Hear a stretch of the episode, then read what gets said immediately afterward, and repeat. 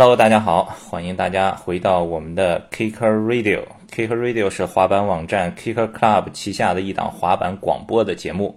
每一个星期都会找滑板圈内的好友跟我们一起来聊他们的精彩的滑板生活。所以这个星期呢，我们请到的这位嘉宾，我有点激动，非常激动，是一位曾经在中国滑坛非常非常非常重量级的滑手，个人风格非常非常的好，但是最近这几年呢，因为到国外生活，就逐渐的淡出了这个国内的滑板圈。好吧，那我就不卖关子了，就请出我们今天的嘉宾，大名鼎鼎的小峰傅岭超。你好。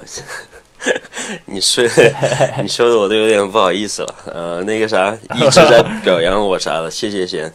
大家好，我是就是我叫傅岭超，就是原来一个玩滑板的，就这样。小峰，你是上一次咱们见面好像是在上海对吧？在 WK 的屋顶，记得吗？我给你拍一个采访，那个时候好像是你要走了，要去加拿大之前。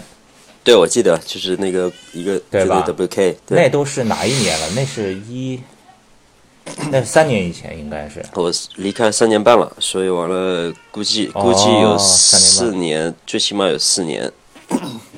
你这个离开也是个离开的够彻底的，别人出国念书也好，生活也好，中间回来看一看呀，玩一玩呀，对吧？然后平时呢也还跟这个有点联系，你这个一离开真的是从视野消失了。95年的小滑手都没有听说过你了，怎么回事啊？对，这一次就回来看看家人，回来看看朋友，然后主要头几天回来就是找一些还是原来一些玩滑板的一些朋友，聚个会，见个面，然后喝点酒。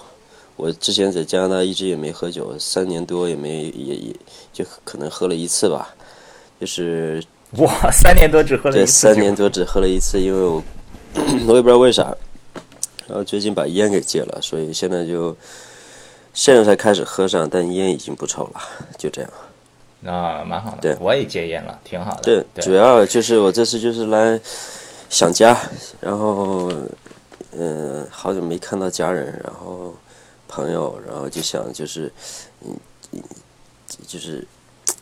面对面见真人还是比较真实的，明白？就这种感觉。是这段时间，其实，在朋友圈呀什么的，也经常看你在加拿大的生活，po 一些照片啊什么。但是真的，这个见真人还是完全不一样的。对，完全不一样。然后我是前天晚上，然后波仔，对吧？波仔发了一个照片到朋友圈，然后被那个深圳的老滑手聚会，一看傅岭超，哇塞！不过你看起来完全没有变样子，对。然后后来。就联系到你了，然后你第二天又跟他们一起去滑板了，对吧？对，我们去了蛇口滑板场，然后我也没怎么滑，因为我感觉是可以滑，你知不知道？我说我追个大乱吧，好不好？看一次就能成，然后就站上了。然后但是你这3年半在加拿大有滑板吗？没有，就滑了2次吧，2-3次吧，就是去了。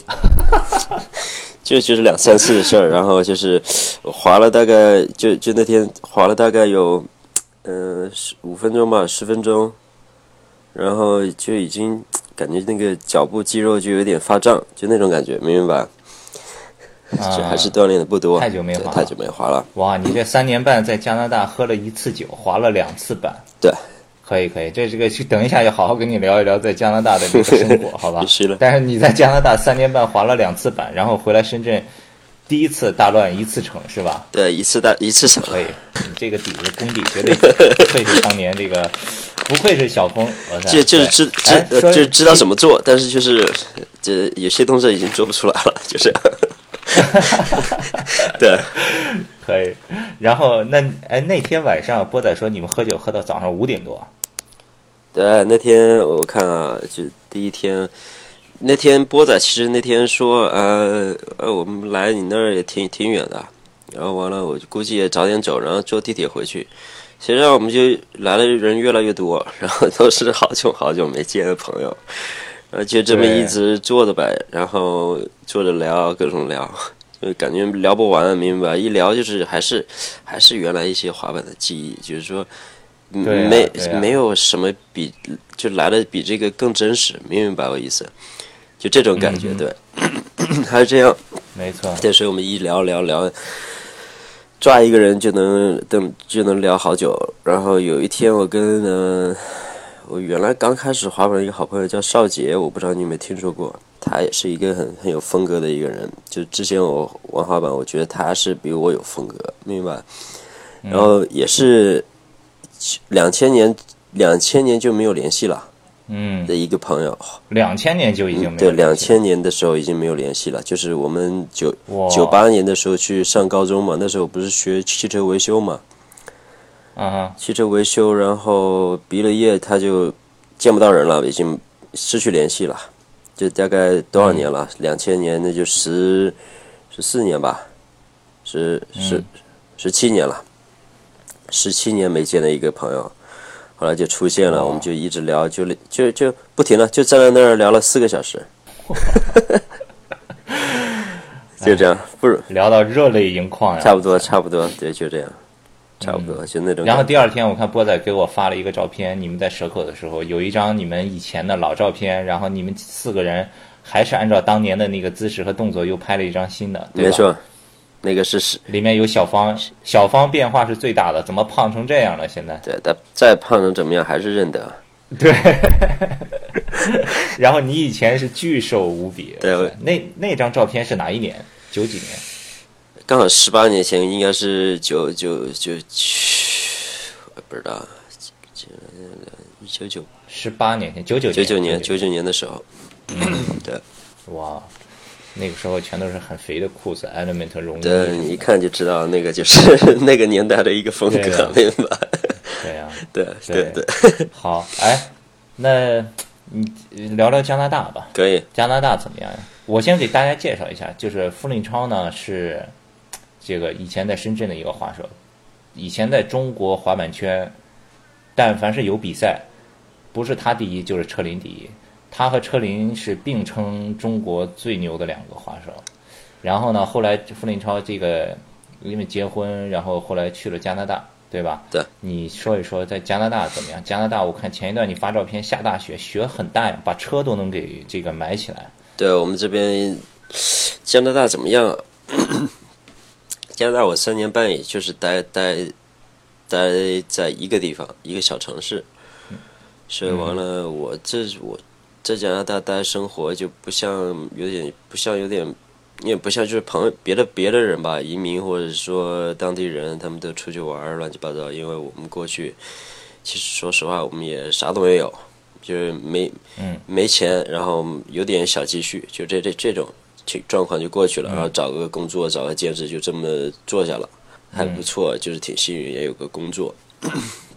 然后我们就开始建造我们的家，就买了一个破房子，然后就一直修到现在，所以完了这几年也没有回来。就因为我一直在看你的这个朋友圈嘛，对吧？就你刚才提到了这个修房子，我印象特深刻，这个好像所有事情都是你自己亲手做的，对吧？从房子外面刷漆到里面做家具，到浴室改造什么的，你这个木工方面是在哪儿学的？以前你在西冲的时候，小房子好像就是你自己做什么的，对吧？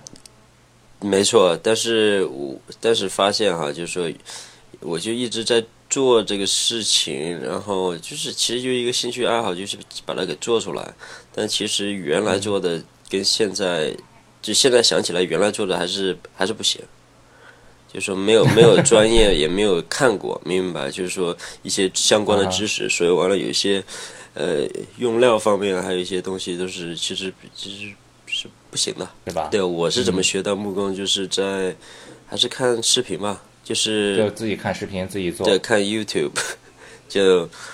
然后完了，因为 YouTube 上面有很多各种各样的人，然后就是他有自己的一个平台或者一个频道，然后一些专门就是做东西的，做各种各样的，做手工狂人那种。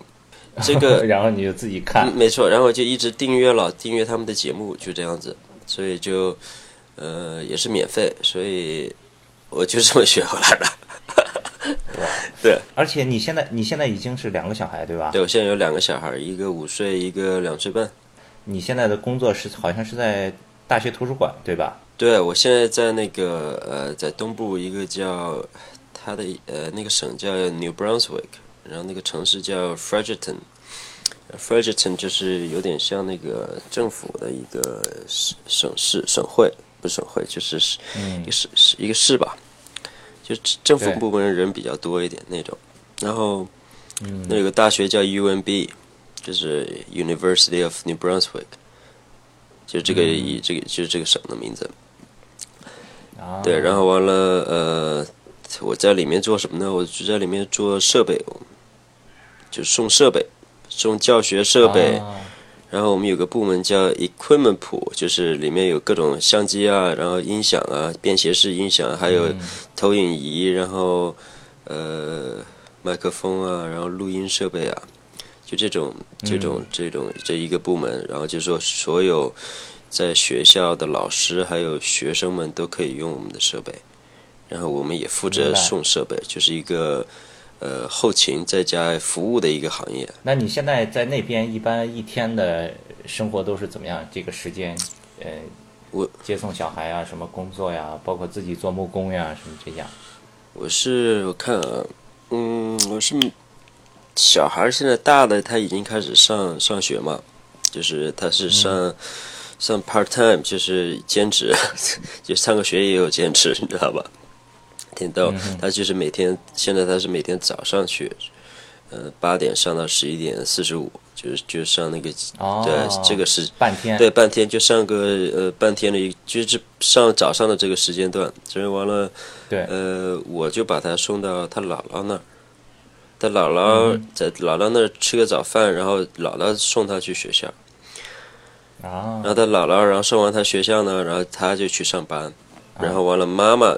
再从家里赶到学校，把他接回去，就可能对是这样。然后完了，我下午就我从6:30开始上班吧，6:30出门，那么早呀？对，起床，然后7点钟出门，准时出门，对，然后8点钟到学校，就是大学，然后我就开始上班，上到下午4点，4:30，就我们的班是8点到4:30。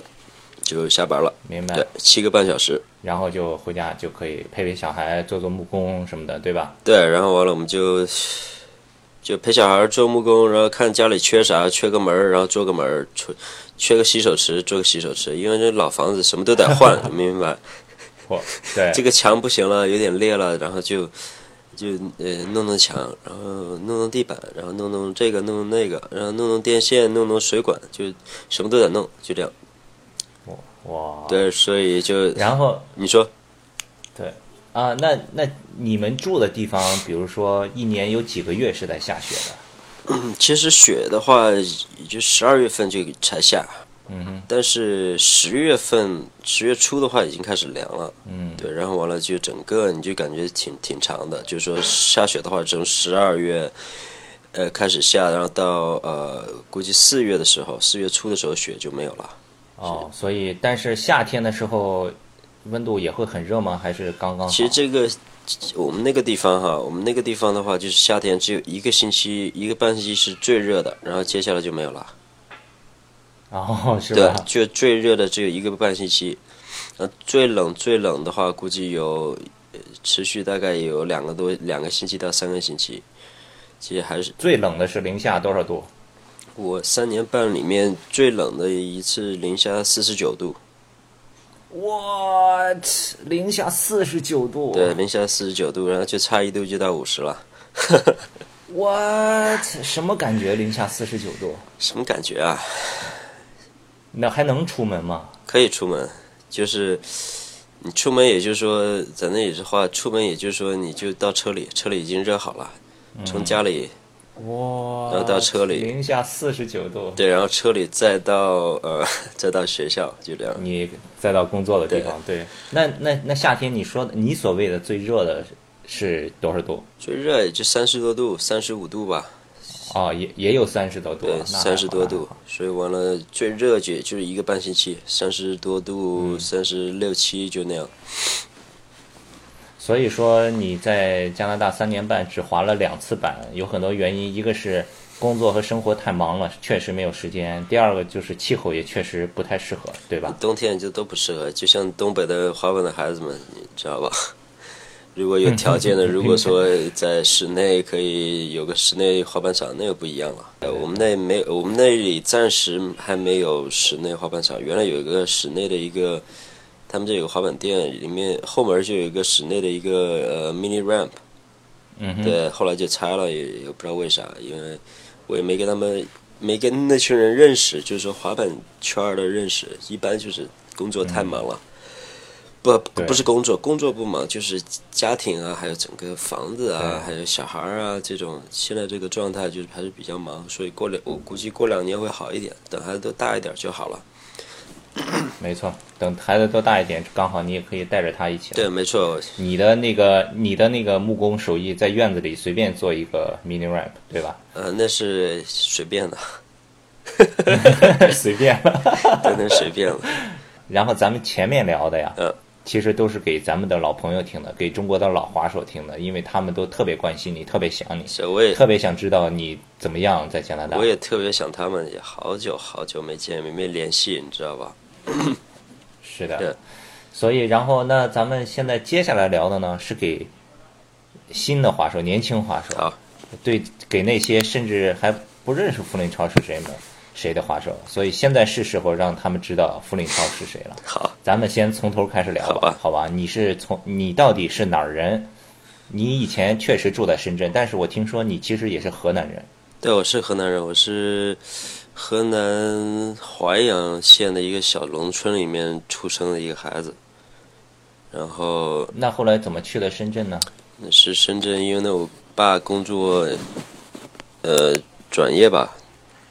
他原来是个军人，转业到深圳，刚建设深圳的时候他来了，然后我就那时候还在老家待着，就是农村孩子玩土玩泥巴，然后就那种一个状态。对，没错。那你去深圳的时候是几岁？我去深圳的时候是3岁，然后3岁来了，对，3岁来了之后。就在这里开始上学，然后各种调皮捣蛋，就那种，那还有一个以前圈里头老开玩笑说什么新疆，这个梗是从哪儿来的？是因为你有卷发吗？新疆那是因为有卷发，然后比较瘦，然后眼窝凹进去那种，你知道吧？然后所以他们就说新疆人，或者他们他们直接就叫我鹰，老鹰就那种。所以其实跟新疆没有半毛钱关系的，对吧？没有。但是估计，okay， 但是感觉有点那个河南有个村，它是有很多伊朗人的后裔，对，他那里也有很多那种卷头发，然后高鼻梁那一些人，我估计跟他们有点基因，不知道，没查过，怪不得，那肯定是了，对。好，这是英雄先问出处。第二个呢，你怎么开始玩上滑板的？在深圳。玩上滑板还是就是我算是我哥的一些朋友吧，还有我你亲哥吗？对，我亲哥的朋友，还有再加上来深圳的时候，那时候都很流行，那个年代都要有个干爹啊，是吗？对，都有个干爹。干爹的意思就是说我跟就是我父母和他们比较亲密的朋友，就我们都认他叫干爹。没有意思，所以对，然后完了，我干爹的儿子就等于说算是哥哥的那个称呼吧。哥哥的有个朋友，那时候是从美国然后带回来一块滑板就开始滑了，大概就这样的一个，就是单翘板质量好，然后加上那个再加上尼龙。在底部有2条尼龙条的那种风格的滑板，对。然后所以你起步很高呀，你一开始就直接接触到美国单翘了。美国单翘差不多，对。然后那是哪一年？那个时候我去，那是6年级了。你哪一年出生的？83。83年出生，89年上学，6年级95年嘛。对，95年。那个时候深圳。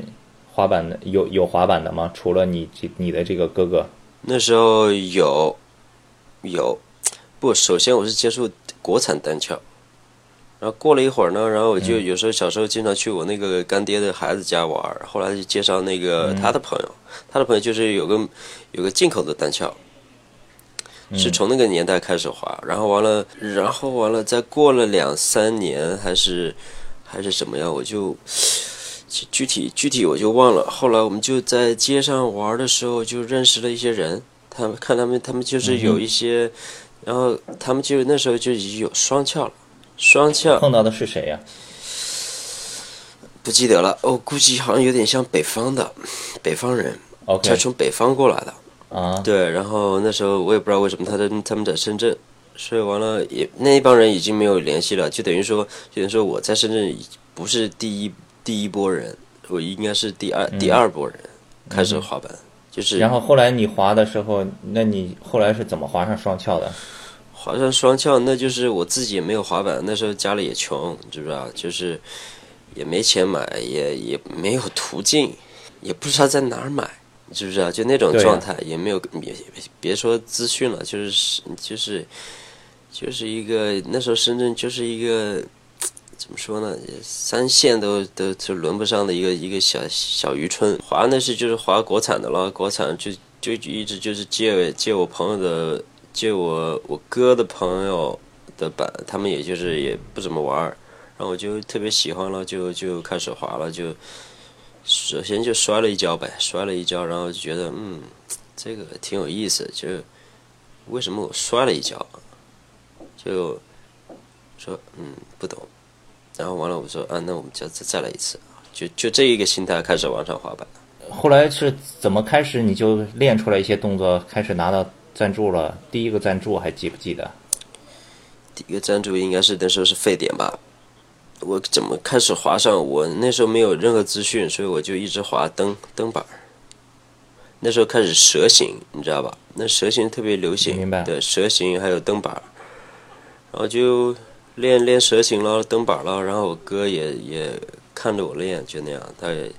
他其实是一个悟性比较高的人，所以他就知道怎么回事。我没有做对，他就告诉我你应该这么做，就这样子滑，开始滑出来的。然后我就开始蹬板，就这么也不知道有动作，所以就是蹬板蹬，就是蹬了3年，没有动作。哇塞，你蹬板基本功挺好。对对对。就是蹬得很快，你知道吧？然后那个时候就开始蹬，然后完了就我们去到，后来我们就怎么说呢？就跟另外一个我哥的朋友的一个表弟又跟他玩上了。那个时候就是少杰了，就刚刚跟你提出的那个朋友，然后我们就跟他一块玩。后来就认识了陈金强。哎呦，肥仔强出场了。对，肥仔强出场了。肥仔强他是一个那时候是在玩车，那时候他在北京。有时候回来深圳，那个时候已经买了一个滑板，但质量不咋地，知不知道？不怎么样。然后他就尝试做一个 kickflip， 然后你一看傻了，我一看我就傻了，我说滑板还能这么玩？这真不知道，你知道？是因为我从来没见过，就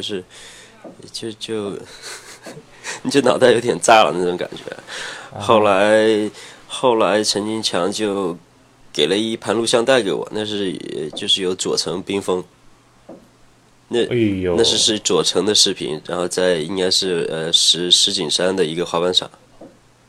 对，那个我的脑袋又炸了一次，对，又炸了一次。我说这个人玩的真好，就那种。然后后来我们就开始我们的信息是从那边开始来的。然后还有的就是从香港一些滑手，然后来到那个时候我们就深圳有个场地了，在笋岗桥有个场地了。那个场地是谁做的？那个场地是原来有个车行自行车店的一个老板啊。他觉得这帮人，我也不知道为啥，他是一个那时候已经是个中年人了，然后一直。也支持我们这帮孩子，就是玩这样的事情。其实他也是一个比较，我也不知道，很有意思的一个人，一个潮州人。那个车行叫什么来着？他那个叫 TR， 对，那个时候那也就有个场地了，是他们做的，他请人啊，然后做了一个小场地，然后我们就开始在那里玩了。那时候他好像是跟深圳有个朋友叫 Michael， 然后也是玩车的，后来他们就做了一个场地，然后我们就在那里玩，然后我也不知道为啥就有一些香港的朋友，滑板的朋友就来到了我们那个场地，然后就是做各种是那种坡上面的大乱啊，乱七八糟的都在尝试这些动作，所以那个时候我们又炸了一次，所以又炸了一次，对，我脑袋又炸了一次，就说啊，还可以这么玩。后来我基本上就是泡在那个场地了，我基本上就泡在场地，然后所以那个时候就有一个比较典型的一个场地的滑手。后来我在那个场，所以说这个就是奠定了你后期的这个风格。后来所有人，尤其在比赛当中，觉得你的动作都特别飘。特别开，其实就是因为早期你场地里面的基础比较好，对吧？对场地，而且你怎么样用你的坡去加速啊，利用你的这个弧度去用，然后加上你的身体去加速，然后还有就是怎么样能把你的速度提升得很快，这样子。没错。对，然后在哎，你刚才说的在那个场地来了一帮香港人，那些香港人都有谁啊？像 Warren 他们那帮吗？还是谁？Warren 那个时候没有来，应该是叫 Mark。啊、Mark 对啊 Mark 还有反正一些老的滑板，对，还有2-3个人，每一次一走他们就给我们一些滑板用。哇，这个真的是雪中送炭，真的是雪中送炭。然后完了我们就很高兴，然后后来他们就有时候就会卖一些二手的东西，就特别特别便宜，你知道吧？就卖给我们，还有一些鞋就给我们穿。哇，就这样，对，说这个给你吧，我还有好多鞋，就那种。其实那个时候他们已经有那种西方文化了，就是说不要东西都给一些有需要的人。没错，明白，就说我觉得还是很不错的，很不错，真的对，很不错。所以我们大家那个时候才为什么滑板人。就有点像一视同仁，明白我意思？就是一个圈子，就不是一个圈子，就一个爱好的人待在一起，就是一块玩，图一个开心，然后各种闹，各种支持对方，就这种的感觉，明白？没错，没错，对对。然后呢？然后你就在场地里泡着，一直泡着。对，泡着以后呢，你就后来是怎么？就开始练成了很多动作。非典怎么找到你的？有一些就是一些朋友认识的一些圈外的人，一些工厂啊这些这方面的人，后来就认识了，所以他们就想着说，这是应该我们在做这个生意，但是我们从来没有见过人玩滑板。他们突然，因为他们的背景就是做生产加工，对，生产加工，美国的牌子也是他们加工，没错，就是说出口，然后也没有，那时候比较少转内销的那种工厂，明白，或者生意。所以他们说啊、我们加工了这么多滑板，我们都没见过滑板是怎么玩的，是吧？没错，所以他们就很有兴趣，说那我们就开始，就说整个尝试一下做这个生意，把我们的品牌打出去。后来他们就尝试着赞助我，然后给我的产品用。然后其实那个时候的产品其实还是一般，就是你做几个动作，跳几下，你的就已经开胶了。开胶的意思就是说，是吗？那个时候滑板质量这么差吗？很差的，很差很差。啊，就是他们也是在起步阶段，对，也在起步，然后等于说我们也是在起步阶段，就这样子。然后后来你拿到赞助了以后，不用为这个滑板发愁了，就练得更狠了，对吧？那个时候差不多一天要滑几个小时呀？我从 TR 就是那个滑板场的年代，就是应该是初中吧，初二、初三，然后一放假我就是一天。11点多出门，吃完饭，到晚上8、9个小时，有时候10个小时，一天10个小时，最少8个小时。就是我们首先在那个场地玩一下午，然后完了我们就吃个饭，然后就开始，那时候就说的就是刷街，那时候没有交通工具，也不是现在说啊把车放了，把滑板放车里，然后我们去另外一个滑板地方。那时候就是滑，就是滑过去，滑过去的意思就是说。我们要滑多久呢？估计最起码1个小时，一个半就是路上通勤，对，一个小时到一个滑板地方。然后那个时候，后来那时候我也不知道为啥就开始刷街，然后完了我也不知道是谁带出来的，明白？不过最开头我们就是在街上。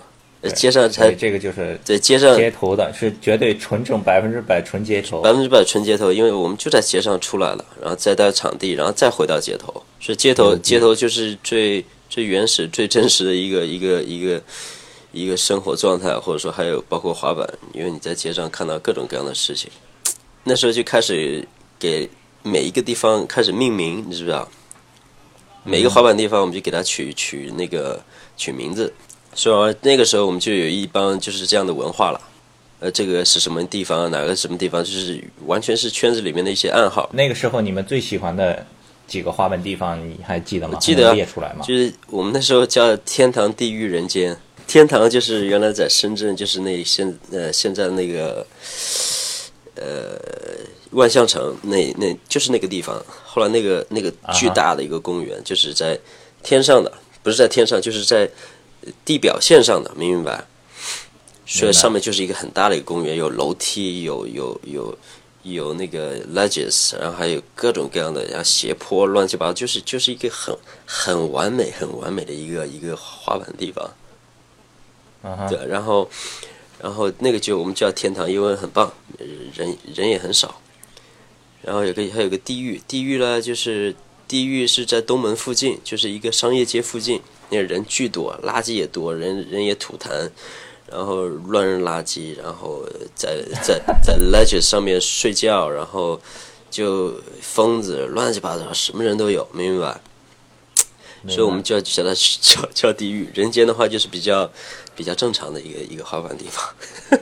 其实这个名字起的还挺好的，这谁起的名字？我也忘了，就我们那帮朋友，我跟那个时候应该就是跟小芳啊，然后小辉啊。还有一些季帅啊，就是那个18年前、18年后的照片，就那几个人，还有一些别的朋友，还有一些，大概就这样。就等于说那个时候没有通信的，没有微信，对吧？没有电话，那个时候的感觉是完全不一样的。就说我们同样有这个爱好，然后我们就是不用约的，是我们不用约出来，每天都去，每天都要报道的。对，我们每天都要去玩，我们每天都要去，就说好了，然后我们大家都在那儿，就不用说，哎，他怎么还没来？明白，他就会到，的那种状态。然后完了就是特别自觉。然后完了怎么呢？就说，假如说你在地狱找不到我们，然后有些人就开着蹬着板，就蹬20多分钟，就跑到人间或者天堂。就这整个3个地方呢，就是说，大概就是你这么来回。3个地方大概30分钟的路程吧，就是蹬板的话，对，差不多20分钟，对，还好。所以完了，他们就是来回的去找人。如果我不在这儿，他肯定在人间，要不然他肯定在天堂，就那种。那时候其实我们就是感觉有点像在这3个地方都是在一个区，对，就这样。然后当然还有一些别的一些滑板地方，然后就在另外一个区，就在我们那时候是在罗湖还有福田区。然后完了就是，当然从罗湖滑到福田估计得40分钟。然后那个时候就开始发现地形，然后完了就是找各种各样的地形。后来我们就开始迷上玩地形。哇，那个时候就已经开始找地形，迷上玩地形了。对对对，那个时候已经玩，对，就开始找了。我觉得就是挺有意思，就那种。就不是整天在一个地方待着了，就那种感觉。你刚才提到了东门，你在东门还开过店呢？对，没错，我其实最早的店应该是在华强北，你不是来过吗？记不记得？我去的是东门的店呀。不，你去的是华强北的店。哦，那是华强北的店。对，那是华强北。好吧。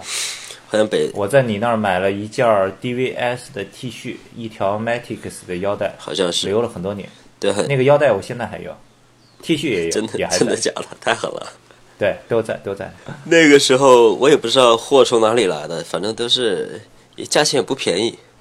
那个时候真的不便宜，真的是不便宜。对，然后拿货也特别贵，好像是从一个台湾人手里买回来的，对。然后那个时候就开始，那个时候我看的店里面卖的东西还行，就是有一些那个 Alpha 的一些东西，就美国的一个牌子，那是一个朋友在做 Alpha 的一个代理，然后我们就开始卖那个东西，然后后来发现还行，然后后来就倒闭了，然后我就搬到东门去了，然后开另外一个店，就是来回折腾，然后完了就。后来什么生意也没做成，就这样，因为深圳这个发展速度太快了，然后，人想钱那个时候已经有点疯了，就是不管你是吗？是什么意思呢？就说加租金啊，加的很高啊，就是从4年加了10倍嘛。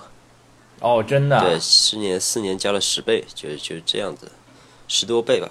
哇，10倍、15倍这样子，所以完了就是是很夸张的嘛。你看中国的房价，你就不用说了，对不对？对。哇，所以我就觉得那个时候人已经开始疯了，就是金钱欲望已经就是达到了一种扭曲的状态。所以后来店不开了，那个东门店已经没有了。后来就想还是回到街头吧，然后就。那么多年的一些积蓄，然后完了再问父母，又问了，也就是要了一些现金吧，再尝试做一下。后来由于种种原因，然后资金流入就是资金流动不是特别顺畅，然后完了就是又倒闭了，就这样，就是没有什么。那个时候就是2008年了。到2008年，然后店就没有了。对，好吧，那说完了也说完这个滑板店了，再说一说比赛吧。你参加过的比赛太多了，特别多。我记得以前其实咱们俩第一次见面是在湖州的2000年的时候，那就2000年第一次见。2000年是你第一次去湖州吗？湖州是99年第一届，我第一届我没有去。我第一届去了。你第一届就去了？对，我第一届就去了。第一届我第一届比的怎么样？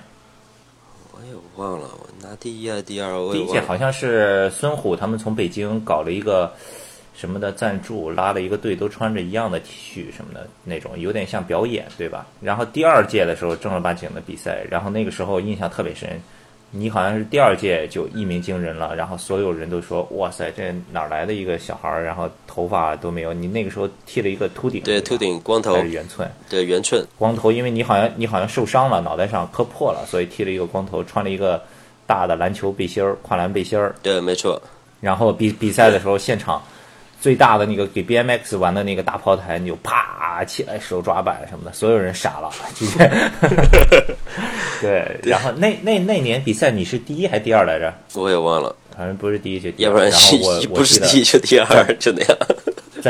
然后在旁边，然后好像跟你拍了一张照片。那个时候我问你叫什么，你说我叫小峰，我还想小峰怎么有这么奇怪的名字？你说哦，我叫傅令超，然后后来就认识了。对，那时候我也不知道那个是什么状态，就是性格方面还是什么样，都还应该挺奇怪的吧。那个时候就你已经是代表沸点去比赛了， 对， 对吧？那是代表沸点。你比了这么多年，印象里头比较深刻的有哪几次呀？国内就是湖州还是比较好玩的，那时候一帮人去到一个地方，然后那时候有男有女，然后我们就比完赛我们就出去玩，然后各种。我觉得我还印象特别深刻，有一次湖州忘记是哪一年了，记不记得？经常就是你和车林争冠军，最后别人跟你们俩已经都不是一个层次的，没有办法跟你们俩比。反正就是你们两个人比，只要你们俩出现的话，就最后就是你们两个比，对吧？对。然后有一次拍了一个视频。好像就是他先出场还是你先出场，每个人一轮都特别好，然后都是出滑台打杆乱呲，什么都动作特牛逼那种。对，当年是安踏赞助的那个什么 CX 比赛什么的也是，反正只要你们俩在，就是不是他第一就是你第一，你们俩就各种比。对，没错，我们就记忆挺深刻。对，我们就那个状态，但我们还是好朋友。对啊，就是。对，越是竞争激烈，就肯定越是好朋友。对，没。还有就是2016年的时候，我记得那个时候大师赛，最后你拿的是冠军吧？哦，那次不是，那次是王慧峰冠军，但是你也参加了，但是你的路线是特别特别与众不同的。是吧？就是在一个室，在一个室内，我记得了，是有个室内，然后做了，应该我是好像应该做了一个什么内转过一个特别大的一个抛台，对，有点像一个我也不知道是啥，是一个墩子吧什么的，木头墩，对，有点像一个水泥墩，但是马路的水泥墩，但是木头做的，但是特别特别高的，有点远的，高远就那种。嗯对，那然后你就直接飞过来落平地了，直接对落平地。对，因为我那个时候吧，就是因为我原来就是玩道具比较多，然后其实那个时候呢，就是说当我刚刚提出那个 TR 就是一个小场地，对吧？后来慢慢的就有了个欢乐谷嘛，啊，对，有了个欢乐谷来，然后就是。有了欢谷，然后就有一些加拿大的一些表演的人，就是有滑板的，还有 BMX， 还有一些轮滑的，然后就开始在那表演。后来我们就跟他们认识了。嗯、然后加拿大他有个我最早认识的，他叫 Adam，Adam、是在一个加拿大一个玩滑板的，然后一个挺壮的一个小伙子，那时候应该他18岁19岁吧，然后。也是非常就是有力量有速度的那种选手，明白吧？加上个子重量也比较重，体重。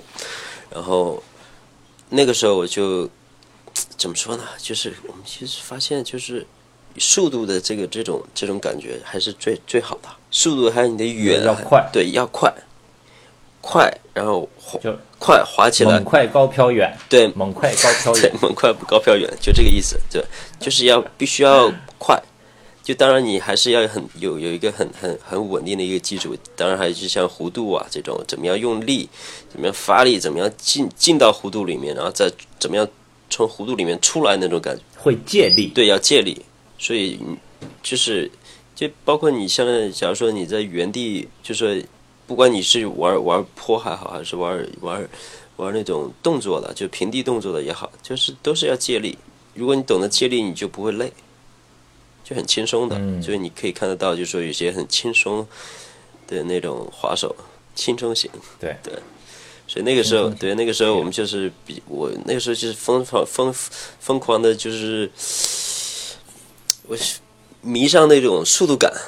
所以完了，我估计我比赛的时候就那个状态，然后热了身我就走了，就那种感觉，明白？从那个我的风格是怎么样出来的？是因为我在欢乐谷也表演过，哦，而且你还表演过？他的台每一个弧度台都特别特别大，恨不得就是他是给 BMX 设计，他是给 BMX 设计，然后你那时候我还是用小轮子，你就可以想象我要蹬多快。说我不蹬我不行，我上不去，明白了吧？所以说你的风格其实很大一部分就是来源于这个多练场地，对吧？对，但是我又发现了，就是我又发现我的风格慢慢的又有改变了，速度慢下来了。这是为什么？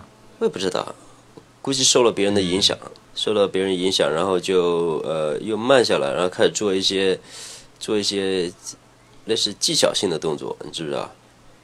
但是发现这个又不太适合我，但是不太适合我。然后完了，我就还是想，我还是做一些速度快的一些，再加上一些，后来就是速度感，再加上一些翻板的动作，就这种，明白？才能下一些大楼梯啊，才就后来风格慢慢又变了，就是大概就这样一个情况。然后咱再说一下你的这个赞助，你应该是和车林是中国最早的有签名鞋的滑手。对，没错，那个就不说最早了，就到现在为止，除了你们俩也没有别人有签名鞋。没有，对吧？对，那个时候应该是国产的那个鞋 Races 是不是？没错，日社。现在在听这个名字有点污是吧？有点日社。然后开玩笑，对，有点污，我还没反应过来，你知道，当时一直没有这么想的，但是，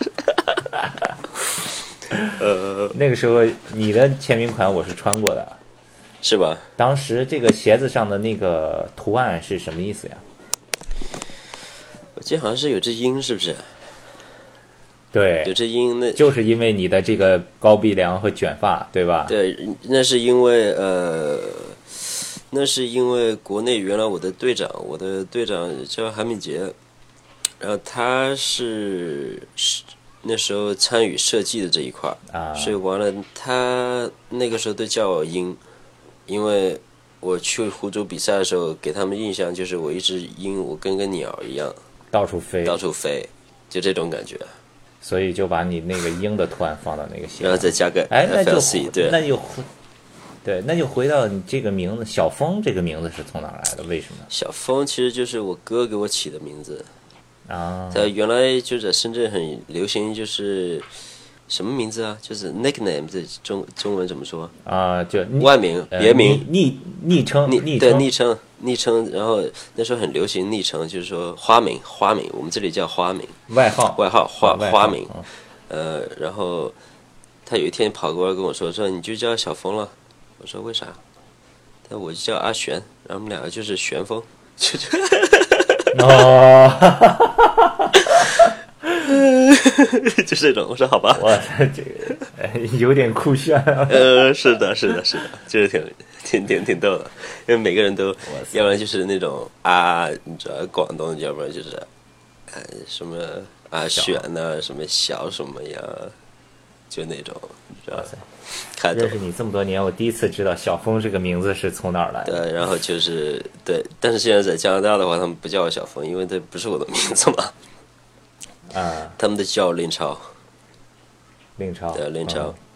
嗯、或者。然后，那再聊聊你的这些好朋友吧。刚才提到好多次车林，你聊聊你跟车林的这个激情。跟他的激情啊，就是。你们俩一直都是一个 team， 对吧？当年 Gift team、Races team 什么都是一个 team， 然后比赛场上又是最大的竞争对手，下面又是好朋友。但下面就是好朋友，下面还是聊滑板。我到后来就，车林他有时候就是我刚提出那个小场地的时候，他来过一次。从那儿开始，从我才认识到车林，明白？但是我们第一次认识的地方就在深圳，嗯、对，是在哪一个？就在那个。车行做的场地吗？对，就车行做的场地那里，所以后来我们在那里认识的。后来完了就是他为什么去深圳？当时我也忘了他当时为什么去深圳，我忘了。你第一次见他的时候，他滑的怎么样？他滑的很好，然后完了他可以跳奥利，可以跳得很高。我记得还有一张照片，他是跳奥利过一根杆儿，然后就是那种高度的杆儿，然后我见过那个照片，对，然后就是超高，对，各种崇拜，你知不知道？就滑板就是， 其实滑板就是这样，就是各种崇拜对方，你知道，因为每个人都不一样，玩的东西也不一样，对不对？对，是啊。然后后来我们就，不知道，主要还是喜欢滑板吧，什么也不聊，就聊滑板，就这样。后来发现这个人特别喜欢滑板，他每次跟别人聊就是聊滑板。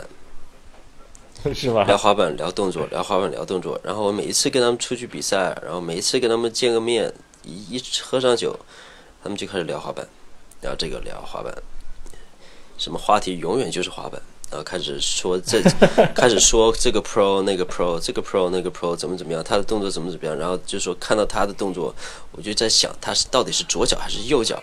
后来发现我没看出来他是左脚还是右脚，后来就这种态度，明白？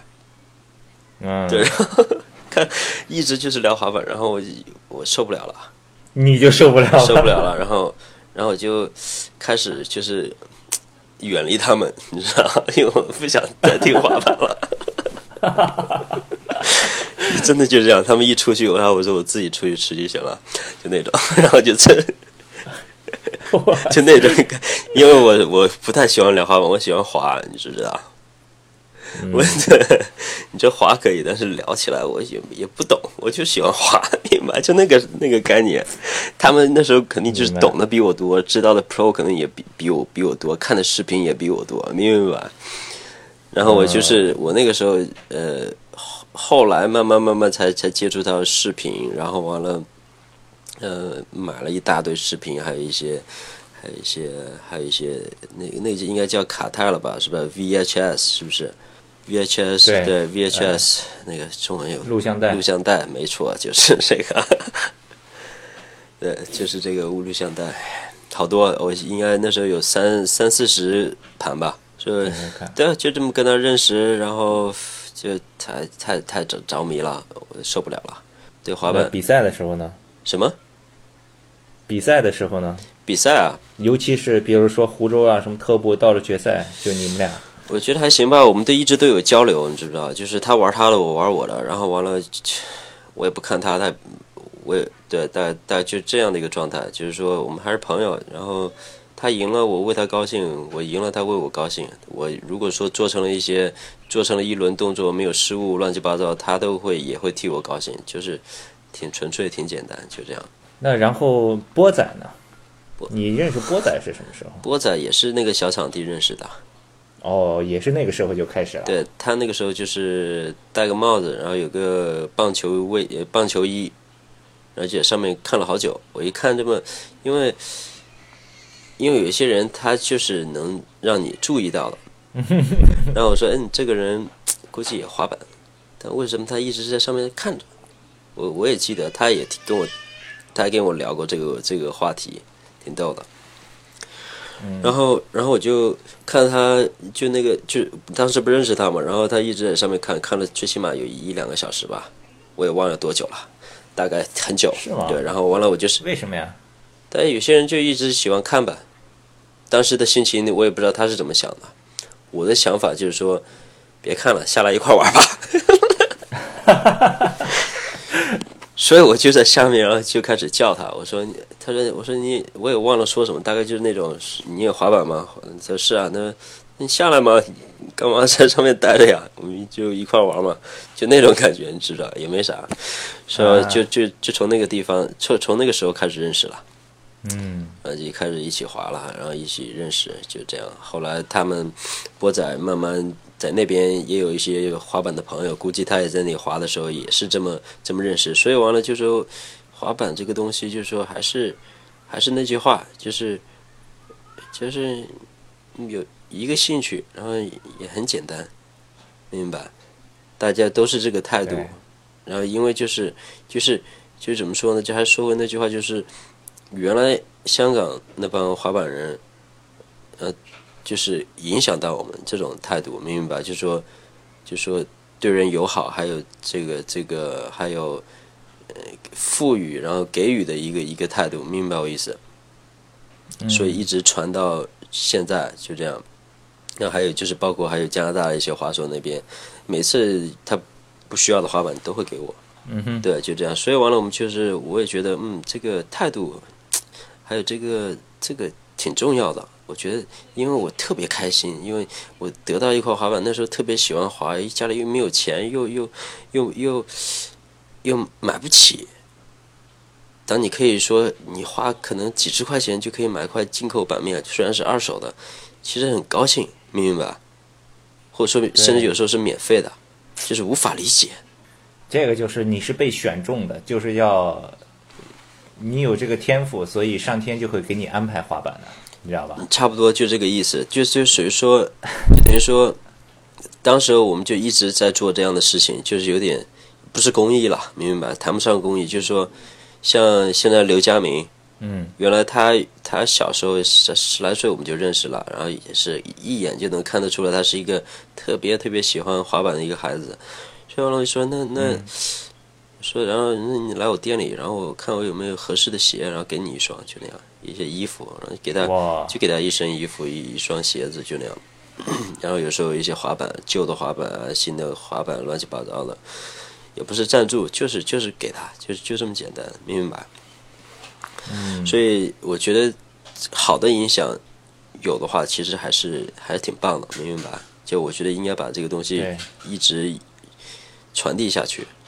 虽然我估计也是有，就这样，肯定都有，这才是真正的，我觉得是滑板有一个还是比较有内涵的一个层次上的一些东西吧，我觉得。你这个说的太好了，这个因为啊，在早期的时候呢，物质比较匮乏，对吧？对，绝对是。东西就更加显得是难能可贵。对对对。但是现在呢，因为物质随着物质越来越丰富了，买一个滑板、买双鞋子已经不算一个很大的事情了。另外呢，你像现在滑板又进了奥运会，进了奥运会以后呢，牵扯到很多这个商家也看到了商机，所以呢，现在整个的滑板行业比之前有了很大的发展，有更多的机会，市场也更大，但是呢，同时也就不像以前那么纯粹，对吧？对。所以在现在的情况下，我觉得你刚才说的就显得更加重要，就是无论现在物质上多么丰富，机会多么大，市场多么大，大家还是不要忘记自己的初心。没错，就是这样。当我觉得没什么的时候，别人有时候会很在乎的。对，明白，就是说，当你付出，就是不是付出，就是给予的时候，你觉得没什么，但是别人会很珍惜的那一刻，嗯，对，珍惜你赋予的东西，他会一直记住你，就包括我现在一直提起这些人那些人一样的，都是在这个记忆里面，这个就是一个精神，明白，也是一个类似一个滑板的精神，一个就是文化，就这样。对，其实作为你来说。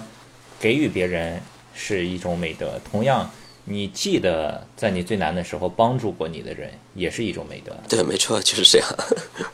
然后咱们也已经聊了1个多小时了。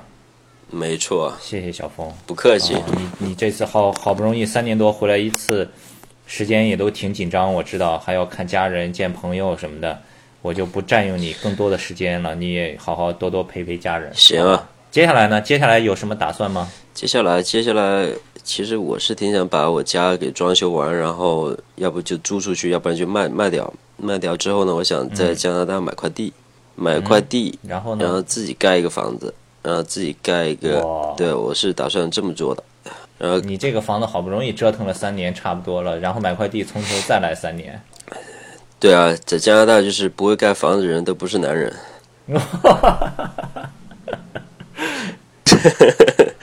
挺逗了。你现在已经是真男人了。没有了，开玩笑，就是我主要是我想盖一个那个我先做一个模型出来吧，如果说我可以到时候发个图给你看。好呀，我是先把模型做出来，然后完了再去走我的路。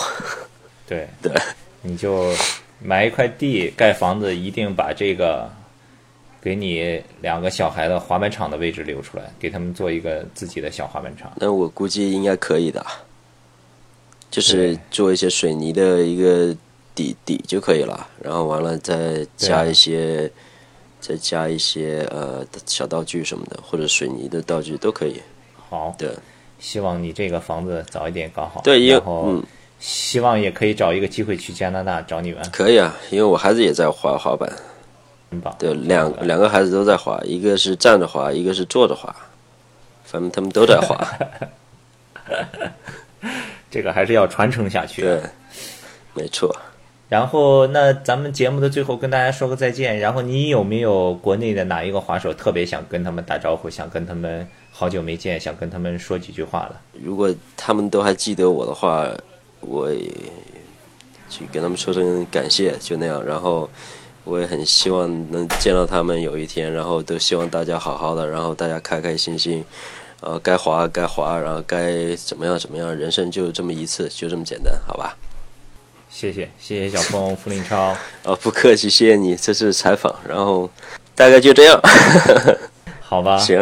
我们也谢谢大家收听我们这一期的 Kicker Radio， 然后希望大家多多支持 Kicker Club。如果你们有什么问题想要问傅林超的话，没错，可以通过我们的微博 @Kicker Club